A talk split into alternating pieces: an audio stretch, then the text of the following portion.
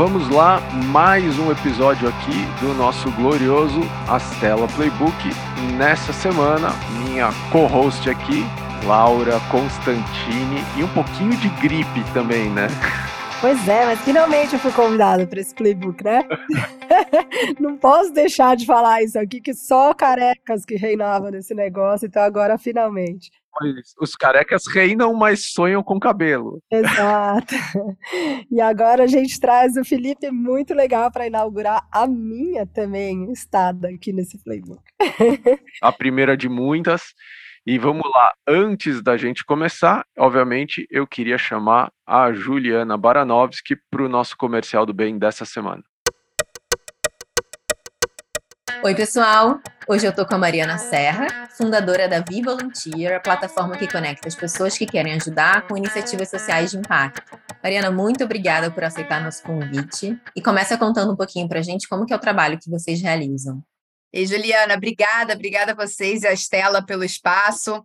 É muito bacana poder falar da We Volunteer, que a gente carinhosamente chama de VV, e contar o que, que essa plataforma faz. A gente é a solução para quem quer ajudar. Né? Muitas vezes você deve sentir isso, Jude. Abrir o jornal, a gente é bombardeado com notícias: guerra na Ucrânia, o conflito em comunidades no Rio de Janeiro deixa mais pessoas baleadas, chuvas em Petrópolis, em São Paulo, no Rio Grande do Sul, na Bahia, pessoas perdem casas, ficam desabrigadas, mortes. E certamente você deve sentir isso, quem está escutando a gente, né? uma inquietude, uma angústia, no sentido, gente, o que, que eu posso fazer? Né, eu estou no conforto da minha casa, a gente olha para si, olha para dentro e pensa, o que, que eu posso fazer? Eu tenho meu privilégio aqui e eu vejo tantas notícias, tantos problemas no Brasil e no mundo, como é que eu posso ajudar de uma forma efetiva? E ainda nessa jornada nossa individual, né, de pensamento ao abrir um jornal, ao ler uma notícia em redes sociais, Muitas vezes as pessoas se sentem perdidas e não sabendo como fazer, como ajudar, ou não se sentindo segura. Ah, eu quero doar, mas para qual organização que eu dou? Qual que eu posso confiar? Qual que é aquela que eu sei que vai chegar aonde, né? É onde eu quero que o meu recurso chegue.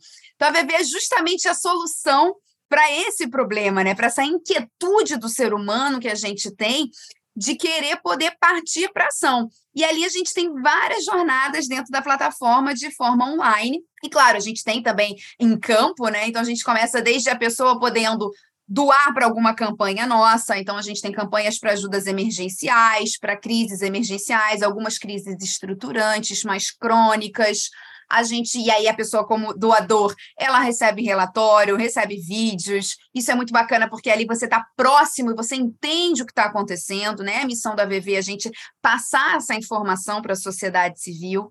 A gente tem é, a, não só a parte de doação, como a parte da ação. Então, você, Juliana, pode ser uma pessoa da ação. Você pode falar, Mari, eu gosto de acampo, é isso que eu quero fazer, eu sou mão na massa, é, já doei, mas agora eu me sinto preparada, quero ir a campo. A gente tem as ações para isso também, né? Hoje, por exemplo, a gente tem operação na fronteira com a Ucrânia, a gente tem operações diferentes projetos no Brasil e no mundo, e que a gente está constantemente enviando equipe que é capacitada e formada antes, então você vai ser preparada pela VV para poder levar a melhor ajuda com o que você sabe, desde o seu lado, com seus soft skills, com as suas habilidades pessoais, até com as suas habilidades profissionais, para você fazer uma ação efetiva em campo.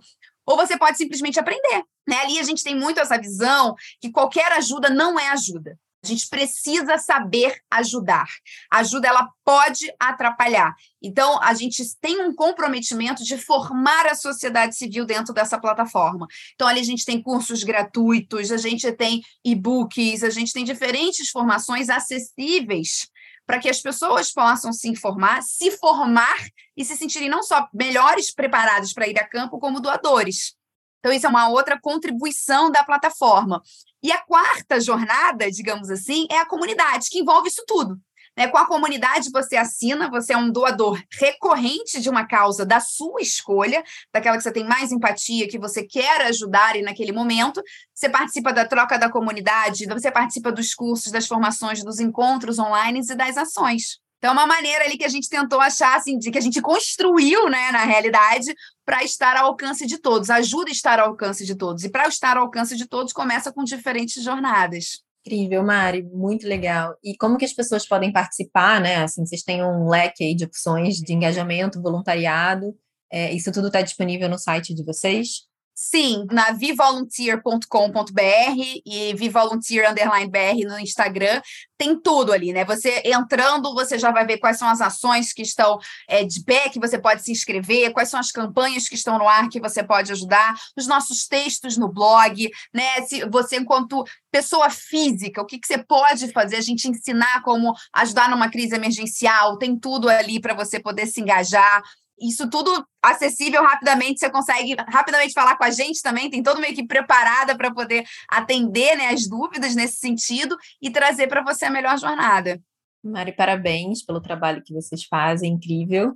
E obrigada mais uma vez por ter aceitado o nosso convite. Eu que agradeço, Ju. Parabéns aí pelo espaço que vocês estão dando. É muito bom, muito importante. Obrigada. Obrigada. Se você está nos ouvindo, também gostaria de indicar alguma outra plataforma ou instituição que realize um trabalho social sério, envie um e-mail para a gente em comercialdobem.com. Até semana que vem. Obrigado, Ju. E vamos lá, Felipe Nobre. Antes de você começar a contar para gente quem é você, o que, que a gera, essa coisa toda no mundo do Venture Capital, eu quero saber o que é que as atemoias têm a ver com Venture Capital. Olha, não tem nada a ver, mas, bom, as atemoias são. A gente tem uma fazenda aqui perto, a gente planta atemoia, então, na verdade, somos fãs das atemoias e grandes exportadores das atemoias, mas não tem nada a ver. Tirando que normalmente plantação dá muita coisa errada, eu acho que não tem muita coisa a ver, não. Boa, Felipe, então conta pra gente um pouco de quem é você e como é que você veio parar aqui.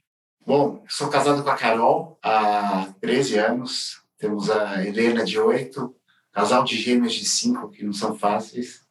Sou gestor de recursos há 30 anos. Eu acho que tem uma coisa interessante que acho que remete um pouco à minha ligação com inovação. Eu venho de uma casa onde minha mãe, durante muitos anos, foi representante do Brasil em várias entidades relacionadas ao mundo de marcas e patentes. Então, a minha infância inteira eu tive como os amigos da minha família inventores e, e, pessoas relacionadas à inovação. Eu acho que isso, depois de muitos anos, eu acabei podendo né, estar próximo do mercado de VC e poder investir, pensar em inovação como uma forma de canalizar e ajudar a transformar o mundo num lugar melhor. Acho que é uma coisa que me realiza muito hoje.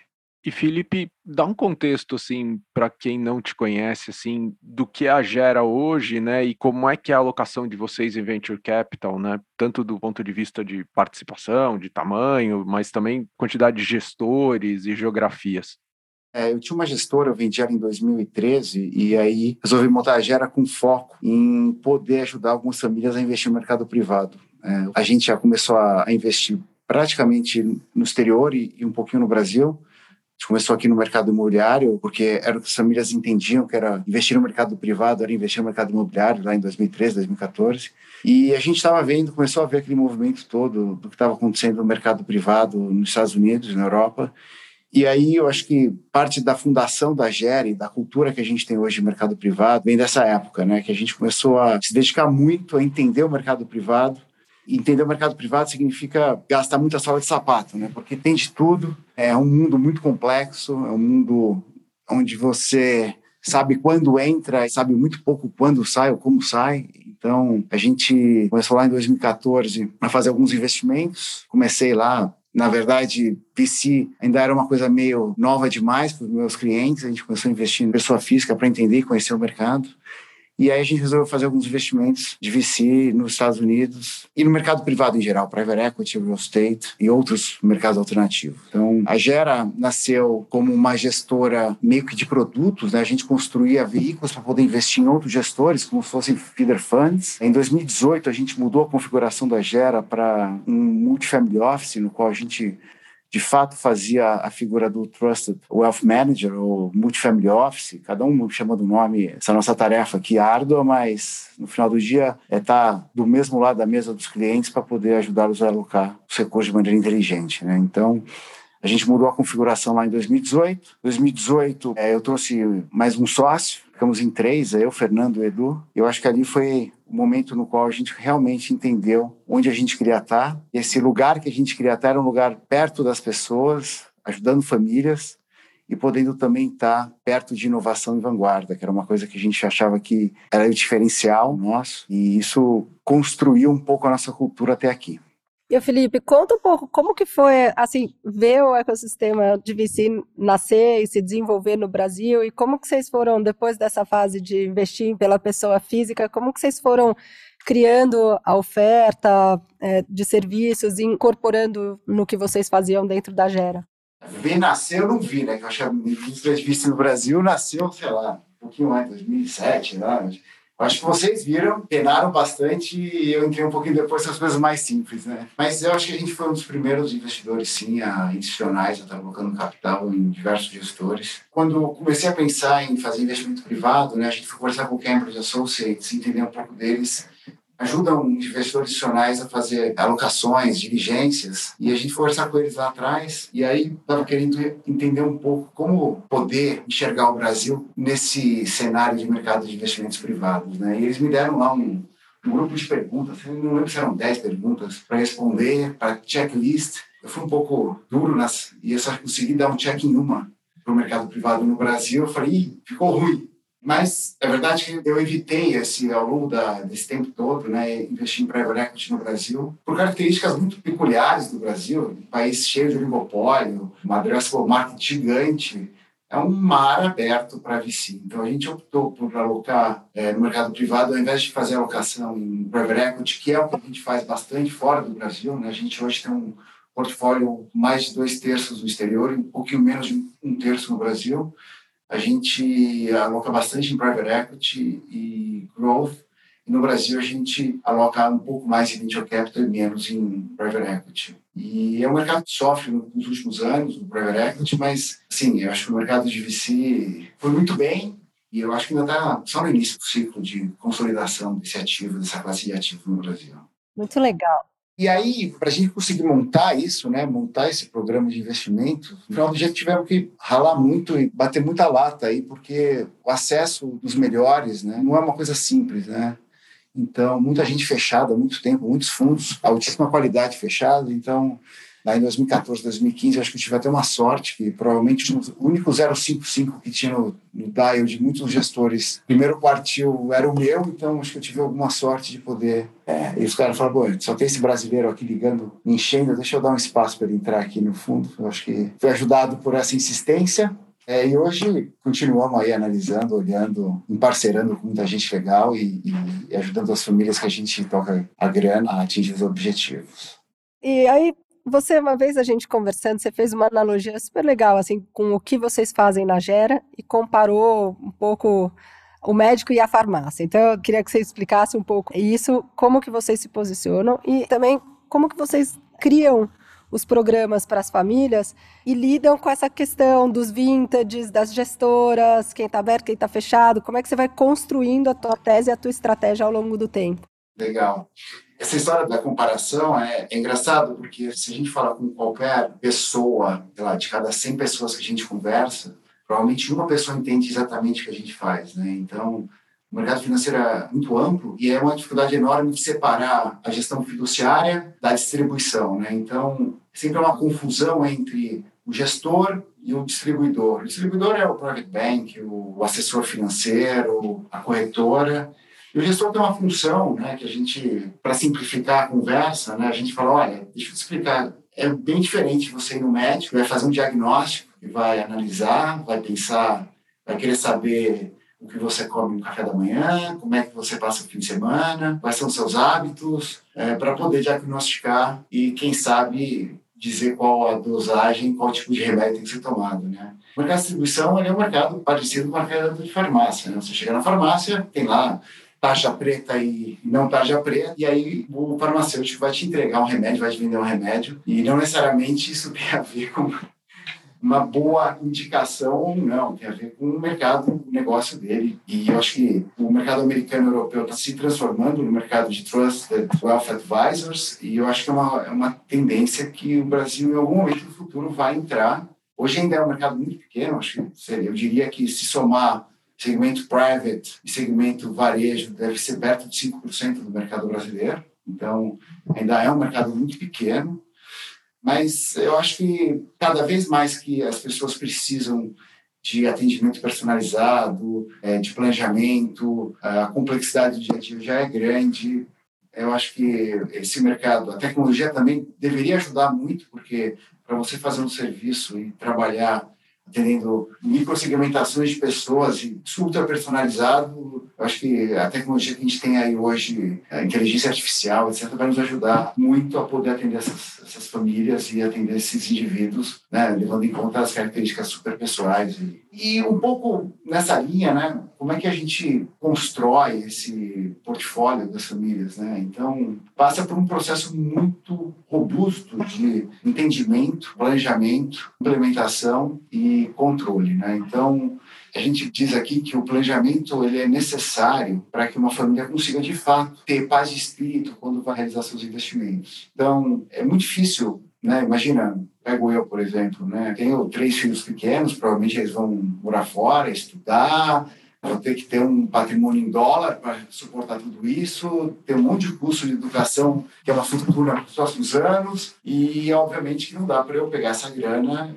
e alocar em VC apenas, que eu estou meio que mismatch total o meu risco então, para a gente conseguir fazer, construir esse planejamento, a gente tem que ir a fundo, né? Então, a gente entende de onde vem a família, quais são, o que as trouxe até aqui, entende o momento de vida. A gente tenta entender muito profundamente o estilo de vida, porque o estilo de vida vai determinar parte importante da decisão de alocação.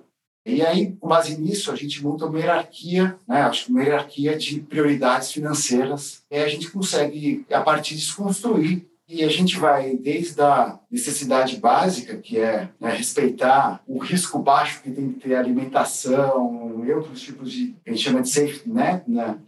É, até as férias daqui a 10 anos de esqui pode ser, claro, né? A gente pode estar tá botando elas em risco para poder é, deixar uma herança maior para os filhos. Então, com isso a gente consegue montar um portfólio ultra diversificado, ultra globalizado, percorrendo todas as classes de ativos e todos os riscos. Então, no final do dia, tudo parte desse planejamento, desse entendimento profundo de quem são as famílias. Prova disso que hoje, acho que 100% dos nossos clientes, a gente cuida de 100% do portfólio deles. Né? Ou seja, tamanha vai daí.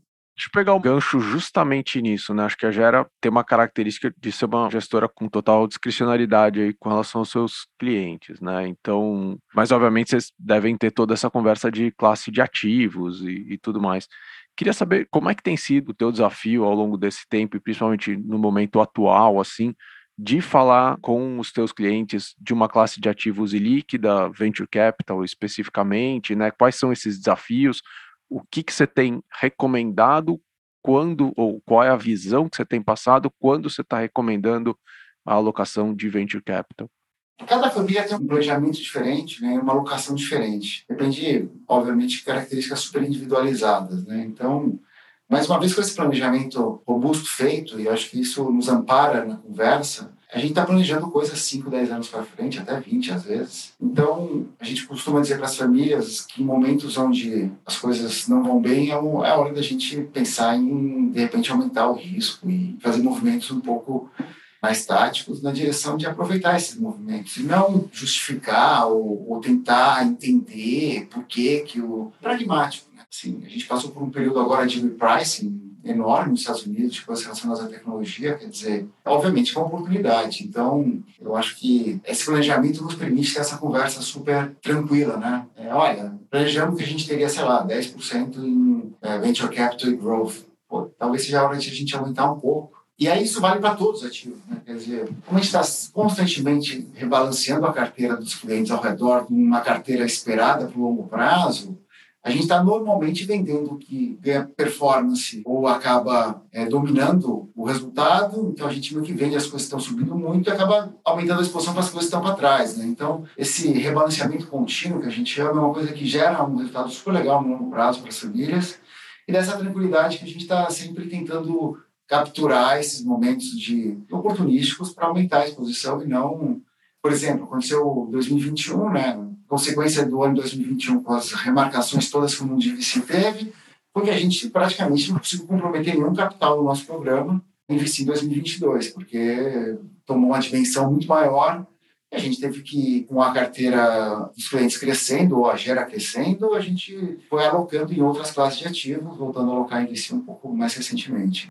E a discricionalidade, né? Ninguém bate na sua porta falando, ó, oh, cara, não é um produto que alguém bate na porta e fala assim, ó, quero contratar aqui uma gestão discricionária, né? Quer dizer, no final do dia, essa construção desse planejamento faz com que a pessoa fale, bom, você entendeu, entendi o que a gente vai fazer daqui para frente, entendi o que vocês fazem, entendi que para que esse negócio funcione, você tem que me ajudar a não tomar decisões erradas, né? Criar uma governança para que eu não tome decisões erradas. E aí daí vem a discricionalidade, né? A gente tem algumas famílias que a gente né, tem a discricionalidade, quase todas elas têm, mas tem algumas que a gente tem uma discricionalidade mais localizada. Ah, cuida para mim só do meu programa de investimento privado, etc. Aí é mais fácil a conversa porque a gente está discutindo só um tipo de alocação, mas no final do dia a gente acaba construindo essa discricionalidade não é uma coisa que a gente vem e fala, oh, só, vou, só faço a gestão daquilo que você me der discricionalidade para fazer, né? E o mercado discricionário ainda é um mercado muito pequeno no Brasil, né?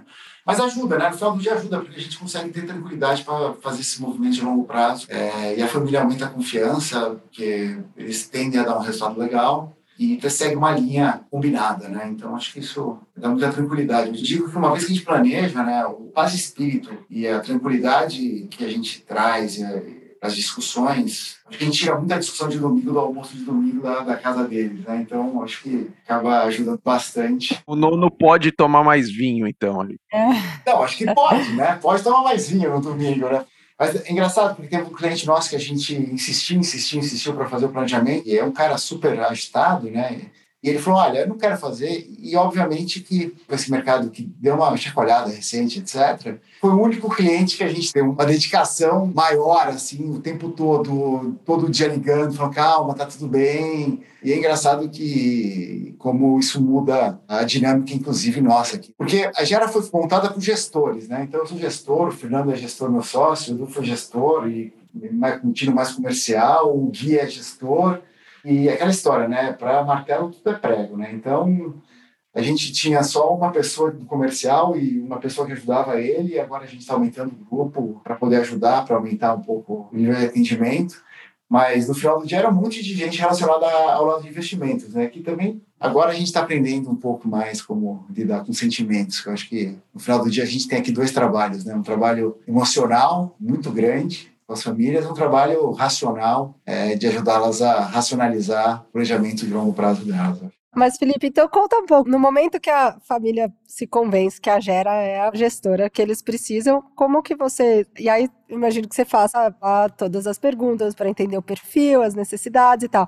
A partir disso, o que, que acontece? Como que você vai distribuindo, alocando e expondo as famílias aos diversos ativos? É, e aí fala um pouco de como que você usa fund of funds e, e investimento direto nas gestoras como parte da tua estratégia.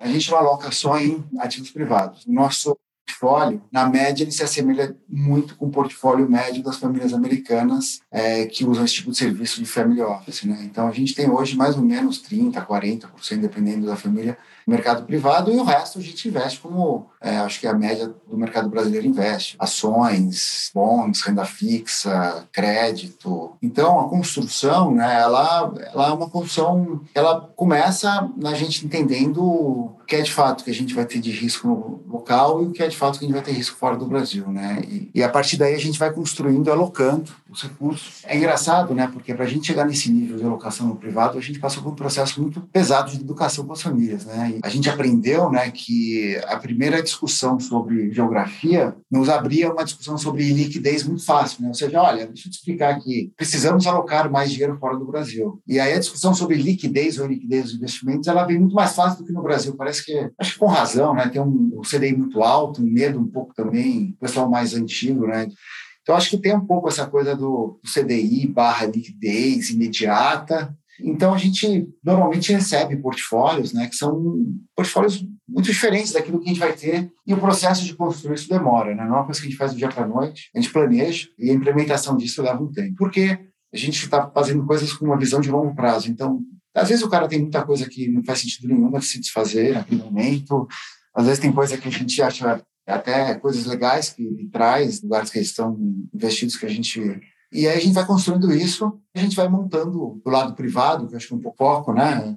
vai montando um programa. Né? Um programa de ativos privados, né? você for ver o investimento em ativo privado como experiência né, do consumidor é muito chato, né? muito ruim, porque o cara põe a grana, cada ano alguém chama, liga para ele e fala, está na hora de botar o grana de novo, aí começa a devolver o dinheiro, aí o programa precisa ser estruturado, porque a gente diz que o programa tem estabilidade, um programa bem montado, lá pelo quarto, quinto, sexto ano, né? onde os fluxos de caixa que você começa a receber já são suficientes para você recomprometer né, capital, fazer um novo commitment com os gestores, e esse ciclo se autoalimenta, transformando a carteira basicamente num bom que rende seus 15, 20% em dólar, dependendo da safra, né?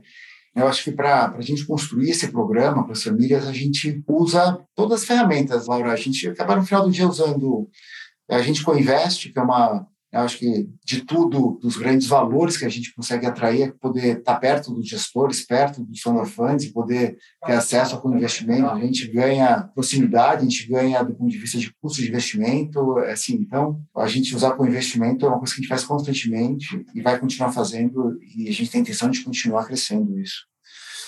A gente usa também mercado secundário, então, vira e mexe, tem gente precisando se desfazer de investimentos em fundos, né? A gente acaba comprando no mercado secundário, acaba também é, usando fund of funds até bastante, e também a gente acaba acho que quase 75% do nosso investimento é direto nos gestores. Mas a gente acaba tendo uma carteira bem diversificada, assim, da forma de investir o que dá uma flexibilidade muito grande de liquidez e a gente tem um, um programa que ele é muito estável, né? Então é uma coisa a gente está sempre buscando gestores anualmente que estão vindo ao mercado. a gente tem um wish list que a gente está sempre acompanhando. A gente tem é, os gestores que a gente já investiu no passado, que a gente está sempre recomprometendo capital nos vintages novos que eles vão trazendo. Então é um programa que todo ano a gente vai alocando e é um programa estável. Todo ano a gente aloca, todo ano a gente compromete, todo ano a gente rediscute um pouco o balanço entre private equity, venture capital, stress, special seats, real estate. E é um programa que demanda muito trabalho, né? Não é o número exato, mas, sei lá, a gente teve muito mais, mais do que 100 chamadas de capital nos últimos 12 meses. Imagina para uma pessoa, para uma família montar, estruturar isso sozinha e ter acesso, disciplina, de estar sempre falando com esses gestores, buscando, diligenciando, é, é um processo super, super, super robusto. E, e com isso a gente consegue montar essa carteira diversificada. Fala um pouco como que você escolhe os gestores, o que, que você acompanha, mais ou menos por quanto tempo? Olha, 30 anos como gestor, é, eu diria que uma parte, obviamente, é ciência e outra parte é arte. E eu acho que acertar os gestores corretos, né, vamos pegar o caso do Venture Capital, por exemplo, onde as dispersões entre gestores, entre safras, são muito grandes. Estar tá com as pessoas certas, eu acho que faz uma diferença no longo prazo gigante. Né? Os números são bizarros, a diferença. E aí, a gente faz um processo de diligência aqui super robusto e a gente usa lá sete P's, né? Pessoas, partnership, performance, filosofia, processo, portfólio e preço. Então, no final do dia, o que a gente faz é estar tá olhando é, um pouco de cada um desses. Tem uma parte que a gente considera que é mais arte, né, que é entender quem são as pessoas, é entender um pouco a partnership. O resto é bem, bem, bem científico. Mas são pessoas, né? Investimento de longo prazo, como investimento privado, sem liquidez, dificilmente dá certo com as pessoas erradas. Entender bem quem são essas pessoas, de onde vêm, de onde querem chegar juntas, né? Porque acho que é super importante entender também profundamente a partnership que eles têm, né? os valores culturais, como eles se alinham, os sentidos que nos alinham, é, olhando isso com carinho, né? uma lupa grande para entender a probabilidade de estarem lá e tomar as boas decisões juntos no longo prazo, acho que é importante. E aqui é um pouco que a gente diz que é um pouco de arte, né? porque não tem fórmula mágica. Tem vezes que você olha um gestor no qual todas as decisões que foram unânimes são um sucesso, tem gestor que você olha que todas as decisões unânimes no comitê de investimento foram um fracasso, aí você vê que as decisões gente teve maior indefinição entre os sócios, foi aqui as decisões que melhor trouxeram resultado. Então, assim, é, tem que conhecer bem, acho que tem que estar próximo, acompanhar esse misto de pessoas e partnership, cultura, acho que é uma parte que a gente se dedica bastante tempo. Uma coisa, hein, Felipe, é que engenheiro de obra pronta sempre tudo fica bonito, né? É. Investimento privado, a gente sabe que né, o nosso ratio do PC, sei lá, dependendo de 60%, do private equity 10%, 15%, real estate 5%, 10%, quer dizer, no final, quando você acaba fazendo investimento privado, se você não desenha bem a sua entrada e estuda bastante, você acaba tendo que conviver anos com alguma coisa que não deu certo. Além de ser frustrante, ele consome e faz parte, né? Faz parte você fazer bons investimentos e investimentos não tão bons. Até analisando as partners, entender como eles lidam com o problema, né? Porque no final do dia a gente sabe que 40% representa um retorno absurdo e 60% acaba dragando. Quer dizer, provavelmente a maior quantidade das empresas tem que lidar com o problema. Então, acho que tem que conhecer muito bem. E eu acho que, olhando a performance, óbvio que a performance é uma pista importante do que pode ser o futuro, mas eu não sei se é a única coisa que a gente deveria olhar e muita gente só olha isso. Tem diversos estudos no mercado privado e de alternativos existe uma persistência grande de retornos, uma persistência grande dos gestores que tem capacidade de estar no primeiro quartil se manter no primeiro quartil. Né? No mercado mais público, por exemplo, gestores de ações, a gente sabe que a probabilidade do cara se manter no primeiro quartil cinco anos após ele estar no primeiro quartil é menor que 5%. Já nos gestores de ativos privados, ele é muito maior é maior que 50%. É por isso que é tão importante a gente estar gente as pessoas, né? E em conhecer as pessoas, acho que vai para o outro P, né? Pessoas, partners de performance, acho que é filosofia, né? Acho que no final do dia a gente tem que entender a tese que vocês estão buscando, entender o que vocês acreditam, que mercado vocês querem olhar, entender o que vocês enxergam de ciclo, de inovação, até de skill set de vocês mesmo, né? A gente evolui, os gestores evoluem, então entender para que lado que está todo mundo indo. Então, acho que é um pouco essas crenças todas, entender elas nos ajudam também a tentar entender onde a gente vai estar daqui a 5, 10 anos, que é o prazo que a gente vai estar junto. Não, bem legal. Eu queria só voltar um pouco à coisa da filosofia, que é um tema interessante, assim, a gente também acompanha, na verdade, quatro P's. E quando você falou de filosofia, eu fiquei aqui pensando várias coisas, né? Que a gente também poderia explorar quando fala com os founders. E eu queria entender mais, assim, até quão profundo vocês vão nas conversas, porque assim, a tese de investimento é algo relativamente tranquilo de racionalizar. E aí tem a ver com estágio, tamanho do ticket, pace de investimento, setor, região e tal. É bem racional. Agora, tem outras coisas além disso que vão agregando a gestora, né, em termos de inspiração, que é eventualmente o propósito, ou qual que é o estilo de cada um. Até onde vocês vão, assim, o que, que para vocês é relevante? Vou dar um exemplo aqui, né? A gente sabe que muitas das gestoras de VC, elas se posicionam como as escolhidas dos empreendedores. E como é feito isso, cada gestora tem a sua filosofia de como fazer isso. Então, a gente tem que entender se esse posicionamento, ele de fato ele gera resultado é, ou não. E não tem julgamento. A gente tem uma filosofia, a gente tem que estar presente, entendendo todos os founders dessa forma, criar um network aqui. Enquanto que hoje tem gestoras nos Estados Unidos que não ligam para isso. Então, eu acho que aqui no Brasil ainda não, acho que todas elas têm um pouco essa pegada dessa filosofia de estar muito próximo, mas eu acho que no final, é um exemplo, né? Como a gente poderia ter outras filosofias, né? Por exemplo, a gente investe lá no, no Y Combinator. O Altman, quando saiu, ele tinha uma filosofia que ele começou no, a investir em inteligência artificial e falou, ah, vou sair e vou montar o OpenAI. Quer dizer, era uma filosofia que acabou mudando o escopo da empresa como um todo, né? E eu acho que é um pouco isso, entender como essas filosofias de investimento, essas crenças que vocês têm, podem levar pessoas, partners, os investimentos para um lado ou para o outro. Pô, muito legal. Aí, no comecinho, você falou um pouco da questão da iliquidez. E aí depois você foi contando, né, de ser um programa estável, de você estar sempre buscando, sempre alocando e tal. Dá para dizer que você está resolvendo o bug do ilíquido ou não? Eu acho que o planejamento aliado a um programa estruturado, ele basicamente reduz muito algum evento caudal que pode comprometer a liquidez de alguma família, né? Então, quando a gente faz o planejamento, a gente está olhando um pouco aquela grana que, de fato, está para o longo prazo e a gente consegue determinar, né? Mas sim, acho que esse planejamento, a gente perde um pouco a necessidade de liquidez por causa desse planejamento e, ao mesmo tempo, a gente, um programa estável, é um programa que se autorrealiza em um duration curto. Então, é só parar de reinvestir para aquela família, acabou o problema. Ou o limite, como a gente também está sempre ativo no mercado secundário, a gente pode vender no mercado secundário. Não são raras as vezes que a gente vê o mercado secundário, bons gestores negociarem as cotas com ágio. Mas para isso precisa estar ativo, né? precisa estar olhando, acompanhando. Eu acho que não é que resolver o bug. Parte importante da tranquilidade que a gente tem, que vocês vão tomar as melhores decisões vocês vão conseguir comprar num preço legal e vender no melhor momento, é porque vocês têm prazo e esse é o grande prêmio pela liquidez, né? Então, a gente está melhorando essa percepção de liquidez, né? porque no final do dia é uma percepção, né? melhorando essa percepção de liquidez a partir do planejamento e construindo um programa bem robusto, acho que resolve. Pelo menos resolveu nos Estados Unidos. Né? Então, as famílias hoje alocam parte super importante do patrimônio e tem esses programas bem desenvolvidos. Eu acho que a gente está meio indo na mesma linha aqui. Não é óbvio para a grande maioria das famílias brasileiras, né? lembrando que a gente tem menos de 5%, eu acho que só discricionário, mas é uma forma de, de sim de reduzir o medo da iliquidez, né? Total. Felipe, deixa eu te perguntar, você tem uma carteira global, né? Acho que tem uma visão bastante privilegiada assim de vários ecossistemas e um tema que é muito premente, acho que no dia a dia de qualquer gestor de venture capital no Brasil é a comparação Brasil-Latam, em especial México, né? Como é que você compara esses dois ecossistemas? Que vantagens e desvantagens você vê entre essas duas geografias? Ou você não vê, para você é um bolo só? Conta um pouquinho da tua opinião.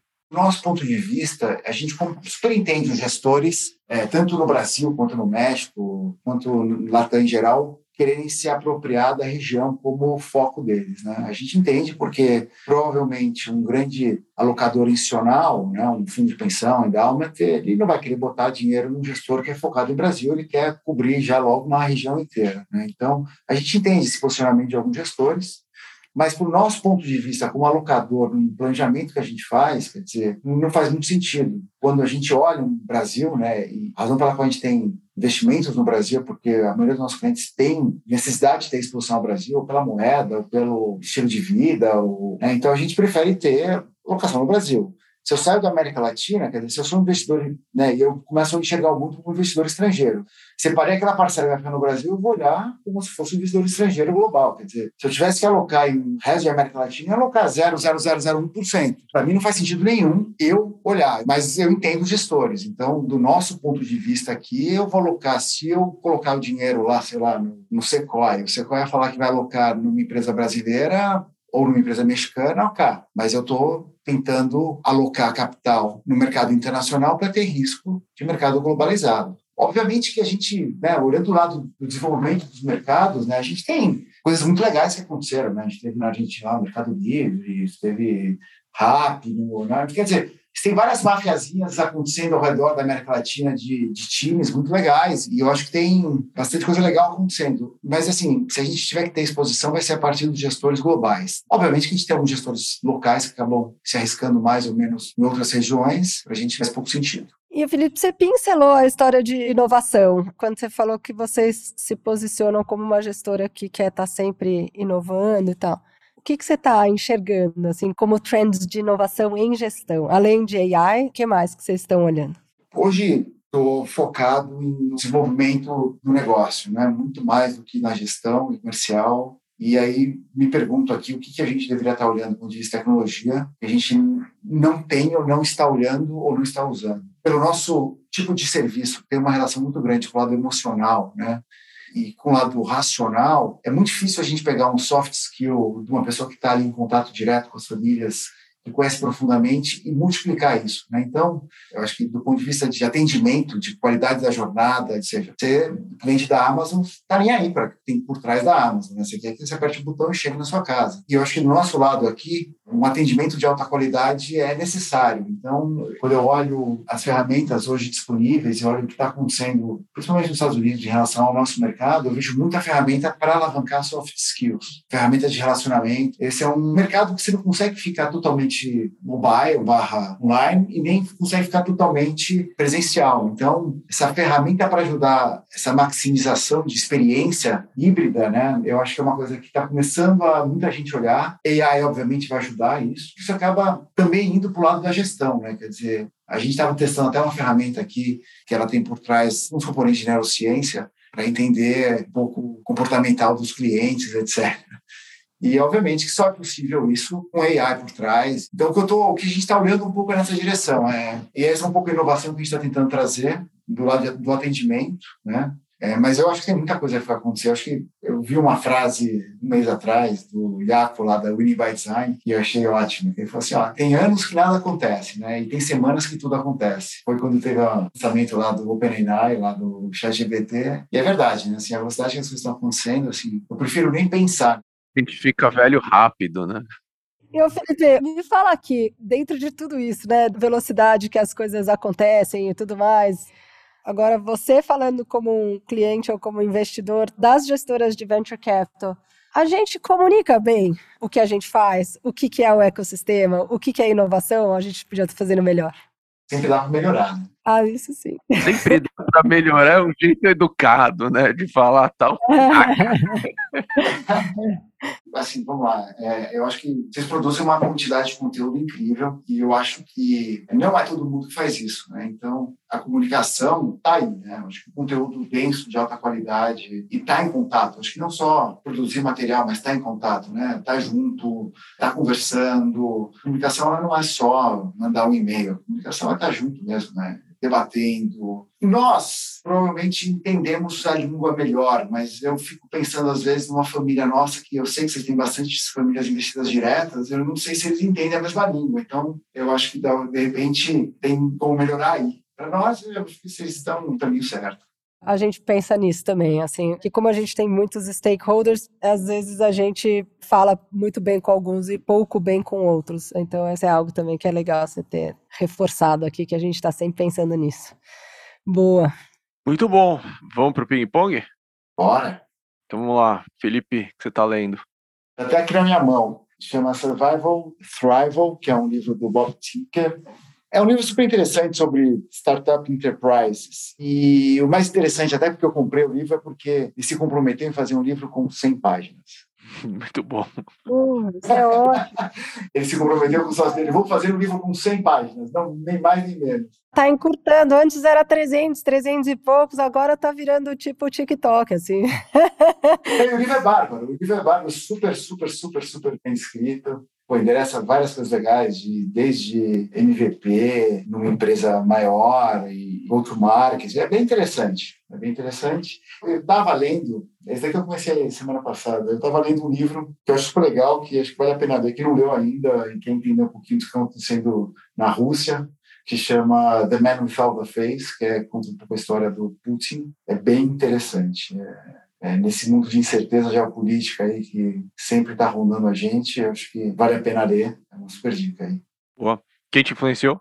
Puta, tanta gente, mas assim, é, olhando a, a, empresa, né, quem me influenciou hoje na figura de sócio da Gera, sem dúvida nenhuma foi o David Swensen, que basicamente mudou um pouco a visão é, criou essa visão moderna de portfólio, alocando bastante no mercado privado, é, em alternativos. Eu acho que sem dúvida nenhuma, as lições que ele deixou, acho que foram incríveis. Pareceu, acho que ano retrasado ele. E não tem como não ter sido influenciado por esses magos que a gente teve aí, cara, Bill Gates, Steve Jobs, Bezos, esses caras, né? Eu acho que cada história deles é tão diferente, tanto aprendizado, e esses caras transformaram o mundo, né? Então a gente tem que ter um respeito, uma admiração e deixa aqui a homenagem a eles.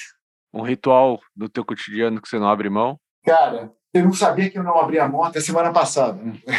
Brincadeira à parte, quer dizer, eu viajo todo fim de semana com minha família, né? Eu saio de São Paulo e é muito bom para curtir a cidade dos filhos que eles estão. Então, acho que esse é um ritual de paz, celebração, que é um, acho que em 2022, acho que eu fiquei um fim de semana em São Paulo. Uma ferramenta de trabalho que você não abre mão?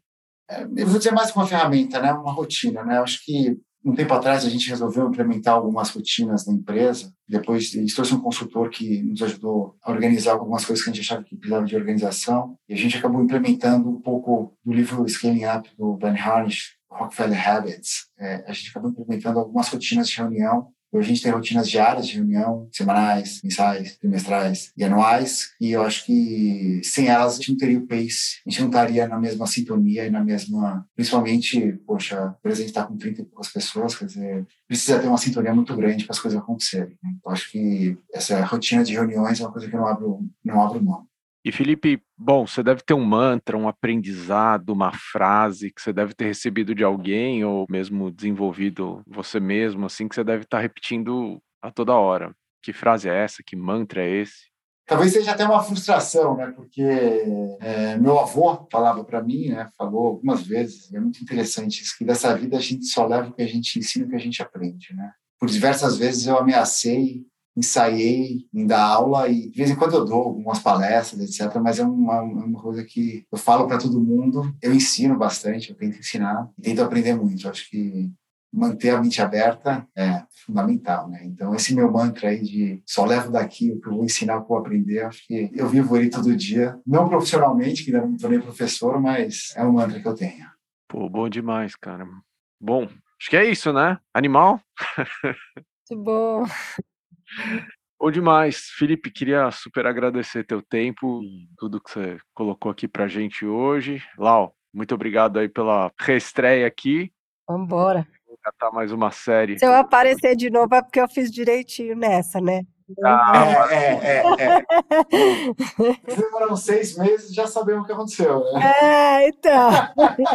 Esse aqui é o quarto ou quinto episódio da nova temporada. Faltam uns 95, 96. Tem coisa pra caramba ainda. Quantas serão, Ney? Ah, a ideia é fazer 100 de novo, né? Vamos ver o que acontece. Fazer 100 de novo, que bom. É fácil, mas não é. A gente chega lá. Boa. Então é isso, gente. Muito obrigado pela audiência de todo mundo. Fica de olho, compartilha, fala bem, manda uns posts e tudo mais. E até a próxima. Até. Valeu, gente.